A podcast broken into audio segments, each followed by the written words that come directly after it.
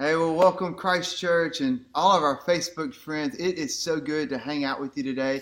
And just to be honest with you, I've never gone live before in my life, so this could get real interesting really fast.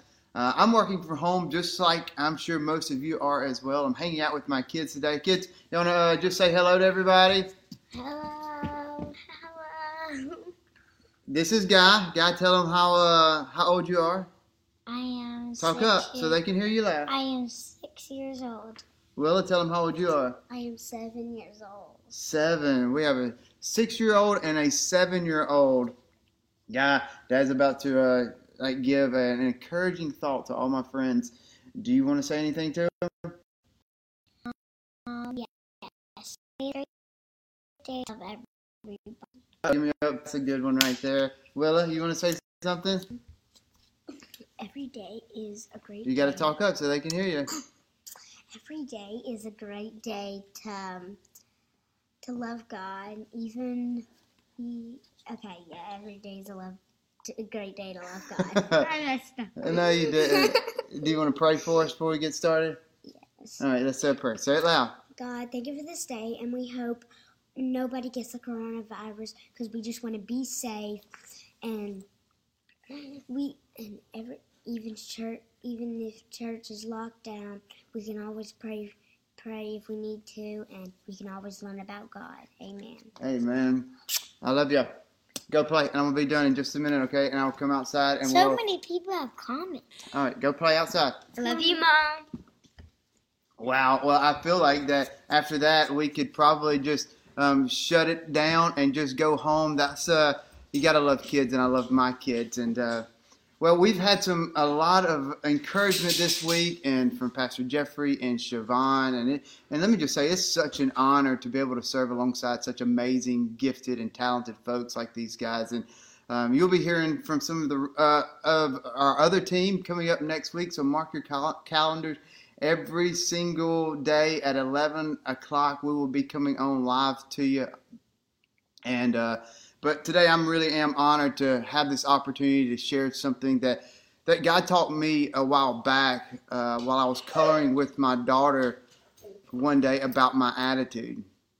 My daughter willa that you just met she loves to color and um, when she's coloring many times she wants to uh, she wants you to come and color with her. And one particular day she was coloring a horse and she was doing a pretty good job. She was staying in the line. She was coloring the body brown. But when she got to the horse's tail she wanted to color the horse's tail pink. Well every adult knows that horses don't have pink tails. So i uh, i tried to convince her um, to choose black to color the horse's tail black, but this chick has a mind of her own, so she insisted that the horse's tail was going to be pink. Uh, well, in that moment, just like that, the Holy Spirit just dropped a thought into my mind, and and God told me that in the same way that that we get to choose the color crayon that we want to color a picture with, is the same way that we get to choose the attitude that we walk around with, the attitude that we have. And, and I'm sure you, like me, um, you found yourself living life sometimes with a pretty crummy attitude. You have no joy, you have no excitement about life. And, and here's the thing it, you could have valid reasons not to have joy or to have excitement. Um, you might be having relationship issues. You might be having some financial issues, or maybe even some health problems. But but you know that that you're not living life with a very good attitude. And James one and two, um, James writes this. He says, "My fellow believers, when, when it seems as though you're seeing nothing but difficulties, see as an opportunity to experience the joy that you can." I'll be honest, when I'm facing something, the last thing I feel like doing is considering all my troubles as an as an opportunity for great joy. It, it makes you scratch your head and wonder, is that even possible? Clearly, Jesus doesn't know the issues that I'm dealing with or the people that I'm having to deal with or, or the goals that I have to achieve at work, especially since we're on the um, kind of quarantine lockdown and they still have the same goals and the same expectations. And so it's just so much pressure. And, and so it just is like, God, Jesus, clearly you don't understand what I'm going through. And, And so for me, when I when I read this verse as a standalone thing, it, it seems impossible to to real realistically put this in practice. Yet, when we read the scripture in context, it, it takes on an entirely new perspective and it begins to seem like, well, maybe with God's help, this is possible and, and this is doable. James wrote this verse during a time when the Christians had allowed the frustrations and, and the difficulties of life to steal their optimism and to steal their joy. But in their defense, like many of us, these believers had a, had a lot of serious issues and justifiable reasons to have bad attitudes. They'd, they'd faced a lot of persecution, big time trials and, and sufferings, they, from murder to imprisonment. And as a result, many of these Christians were, were juggling an array of emotions, including fear and mourning and confusion, loneliness, and I'm sure even hopelessness for some of them. Some of them had to flee their homes for, for safety because of, they feared for their lives. They lived in poverty. Many of them were forced to, to scrounge around for food just to survive. Some were even sick, and I can just tell you, everyone was exhausted. If if anyone had the right to be negative and pessimistic, it was them. And I can only imagine as they sunk under the weight of all this, all this insurmountable, all these insurmountable problems and these fears that their faith began to sink.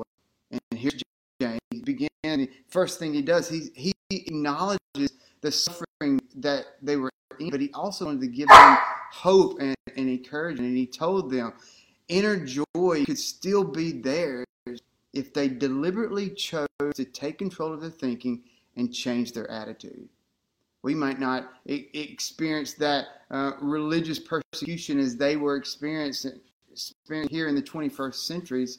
Um, but let's face it, when life gets hard, it's, it's difficult sometimes for us to avoid letting this bad attitude to take over our mind and, and rule our lives. People hurt us, don't they? Um, our, our past sometimes haunts us, and coworkers mistreat us. Friends don't really consider us sometimes. And, and so here's James's, uh, James's instructions to this, these first believers, and I believe it can help all of us today as well, is that my attitude is my choice.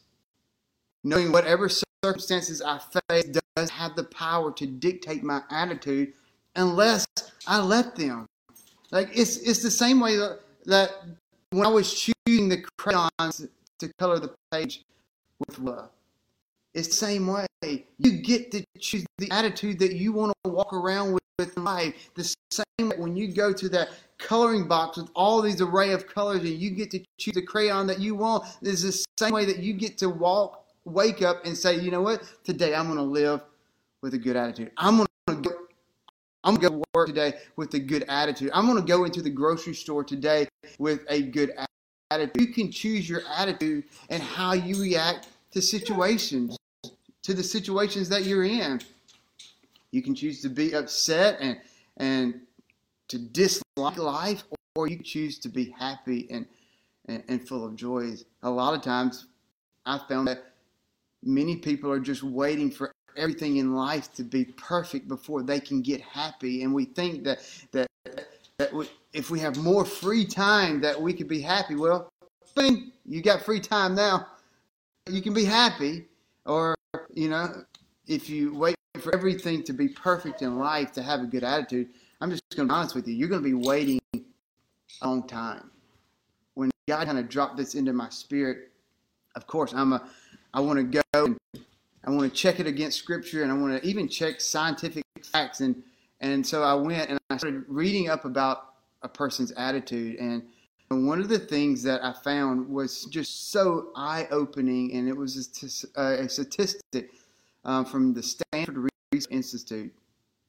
And it just talked about how valuable your attitude was in your life. And it reported that only 12.5% of our success in life is determined by our knowledge or our, our skill or our aptitude. And the other 87.5% of our success comes from our attitude. Your attitude matters, folks. How you walk around, it matters. And so I'm challenging us today and encouraging us today. Let's uh, not give our, our best attitude to to our coworkers or to our bosses, but let's give our attitude, our best attitude to our families. And you know what? As a matter of fact, everybody we come in contact with.